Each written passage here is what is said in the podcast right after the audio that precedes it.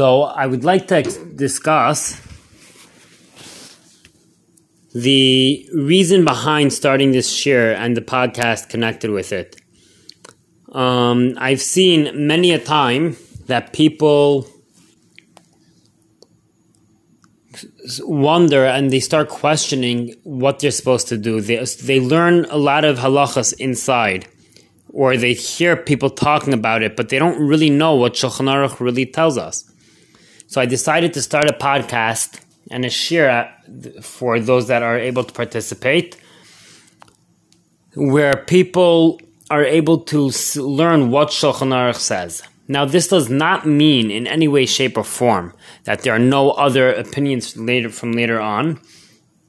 However, this is basic Shulchan Aruch. Of course, if you have specific questions as to how the halacha applies to you, you should most definitely ask your Rav. Find a competent Rav that you can relate to and he can relate to you, and you should ask during this year, nobody is paskening for you for your specific situations. We are just learning the halacha as is. So Shulchan Aruch starts with the din hashkamas habayker, the halachos and the rules connected with one's awaken, getting up and awakening in the morning.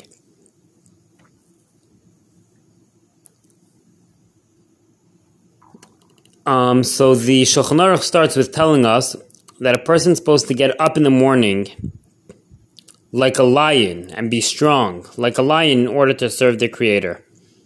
And they should get up before dawn, preferably, but at least not to sleep in past the time to, that it, they would need to prepare themselves to be able to daven with a, a minyan.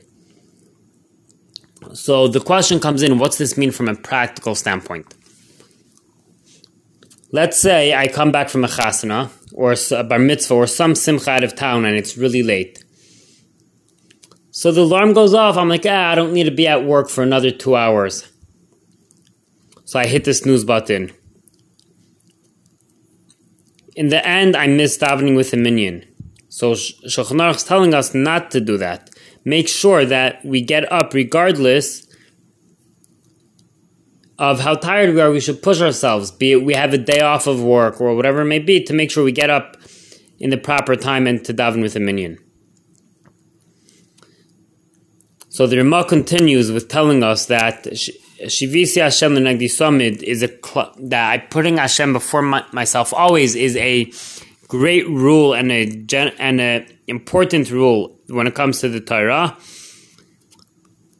because the way that we act in front of our friends, the way we talk, the way we act, is most definitely a lot different than when we speak, than when we're in the presence of a ruler. It doesn't necessarily have to be a monarch. A monarchy. It could be even even the president of the U.S.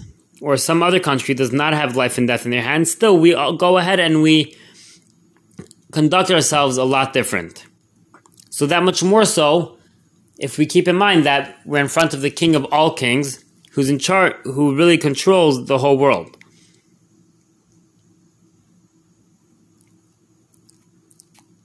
So now, so now, what about if we're in a situation, let's say in the airport, we have to daven shachris, put on tefillin, but people are going to laugh at us and they're going to poke fun at us. So at the end of the day, it's more important that we serve Hashem than we than worry about what somebody else thinks. Somebody else does not actually have control over anything. The only one who really has control is Hashem. So of course that we have to that has to take priority.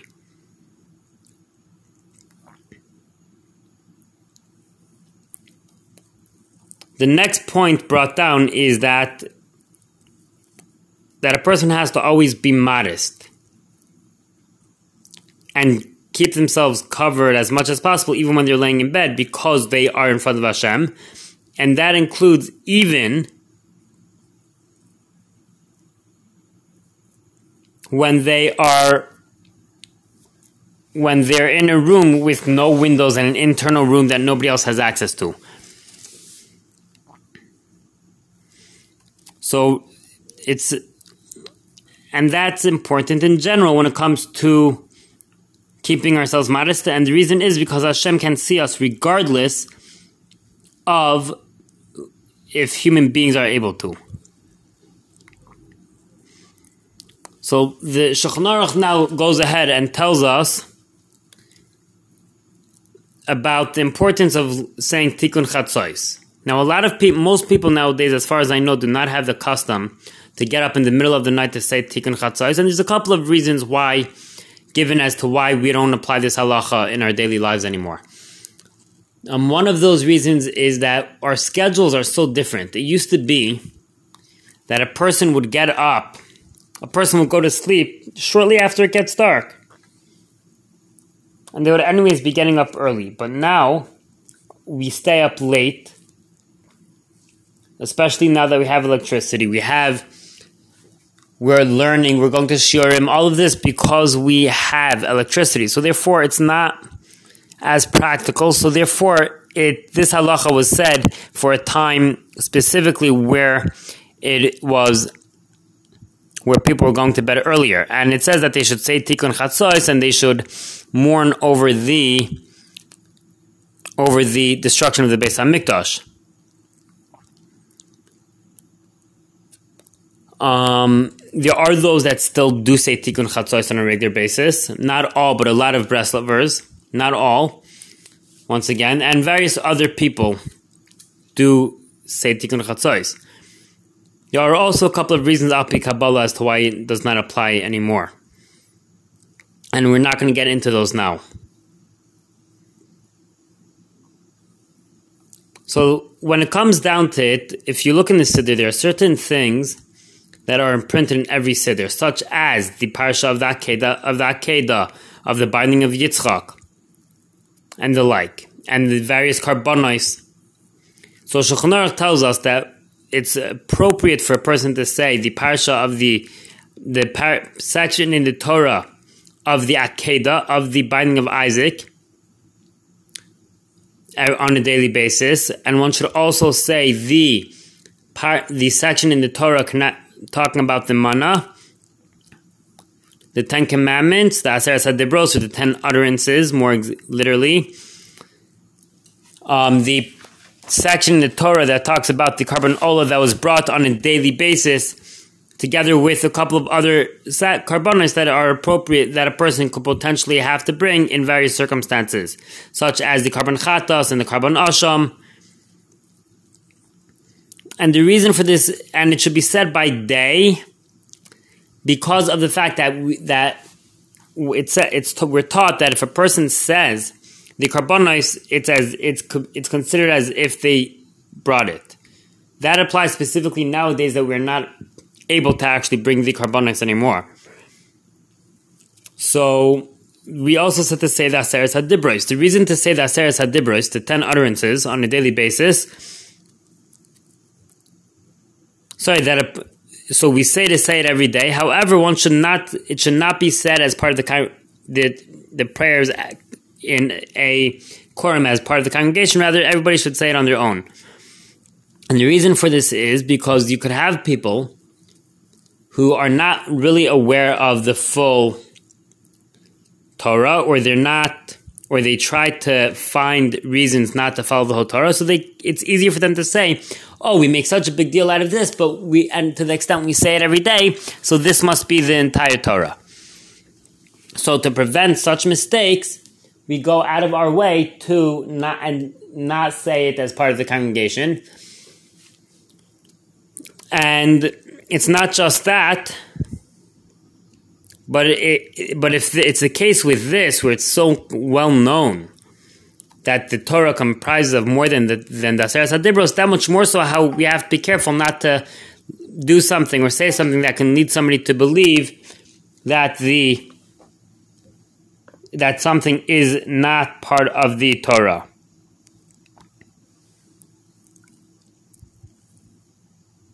So now we discussed now what one should say, which parts from the Torah a person is supposed to say every day. So now we continue with discuss on the same general topic, and we say that once a per, that when a person says the paragraph connected with whatever karbanos, be it the korban ola or the korban chatos, he should say a special tefillah, a special prayer, asking Hashem that uh, that now that he said it, that it should be considered as if he brought the carbon. So there are those that have the custom to say, in addition to all of this, various other sections that are there that are written in the Torah connected with various karbanos or various parts of the service that was done in the Beis Hamikdash. Um, but that's all a matter of custom. So now, chapter 2 starts discussing how a person is supposed to get dressed, undressed, and so on and so forth throughout the day. And it can, will talk a lot about modesty. So it says a person's not supposed to um, get undressed while sitting on his bed or standing up um, if he's going to be uncovered. And he should preferably get changed in, under his cover, his blanket, sheets, whatever may be. From a practical, st- when I first learned this, I was in yeshiva, and I was a little confused. When, how am I supposed to apply this? It's very difficult to get changed, especially to put on pants and like under my sheets. So I found a solution to put on my robe in the morning, my bathrobe in the morning. Um, and that worked well for me. Um, not in the morning and at night when I was ch- changing. Another solution I found was to shower first thing when I got up. This way, when I'm changing, I right away, when I'm changing, I also have the excuse to get completely undressed because I was taking a shower. Now, at this point, we should also note that when we say this, it's understood that it, it may be impossible for one to, let's say, change their shirt with their undershirt, whatever it may be, while they are covered. It's not always so practical, but a person should do the best they can. So it also the next halacha connected with this is telling us that a person should not put on their clothes inside out. Um, a person has to always be presentable and look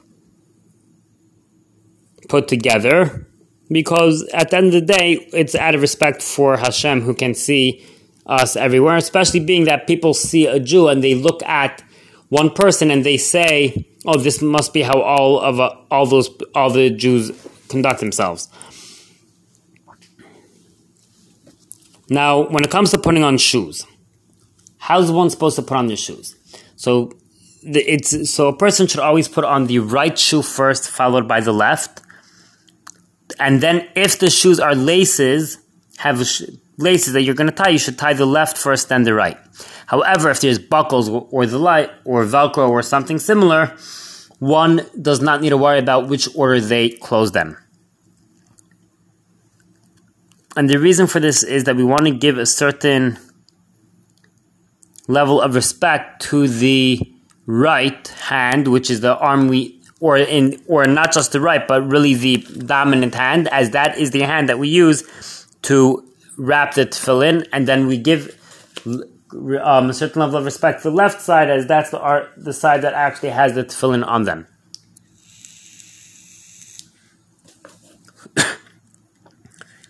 Um, now, one, and when a person takes them off, the, a person should take off the left before the right. The question comes in: What about other garments? So the Mishnah Berurah specifies a few specific things together with the Shulchan Aruch Harav. At the, um, but even that, it's all a matter of custom, and it's a good idea to do to always put on the right hand, the right side first. However, it's not a requirement. So while we're talking about all of the about getting dressed, we also talk about modesty in general. For example, it says a person is not supposed to walk with his chest flaunting like all egotistical.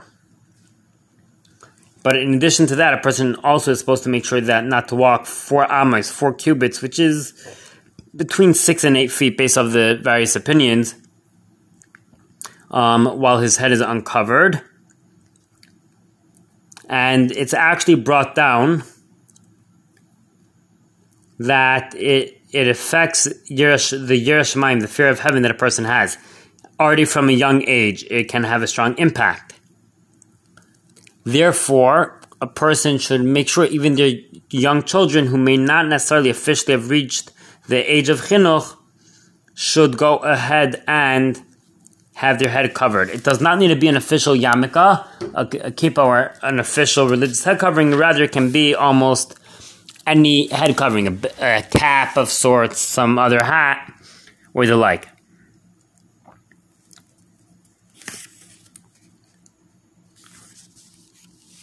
Um, with this, we will end the first podcast. Um, we do not have the question answers as we normally would, as per the fact that we do not that I'm recording this after the initial shiur was given. I want to end with wishing everybody a ksiva v'chasima toiva, and remind everybody that once again, if you there, this is not a psak. We're not giving psak here. If somebody would like a psak, we, I or would like to discuss a personal situation or have questions on that which was taught in the class, they can reach out to Rabbi Schoenes, R A B B I S C H O E N E S at gmail.com. And Ksiva Chazima Tov and a good bench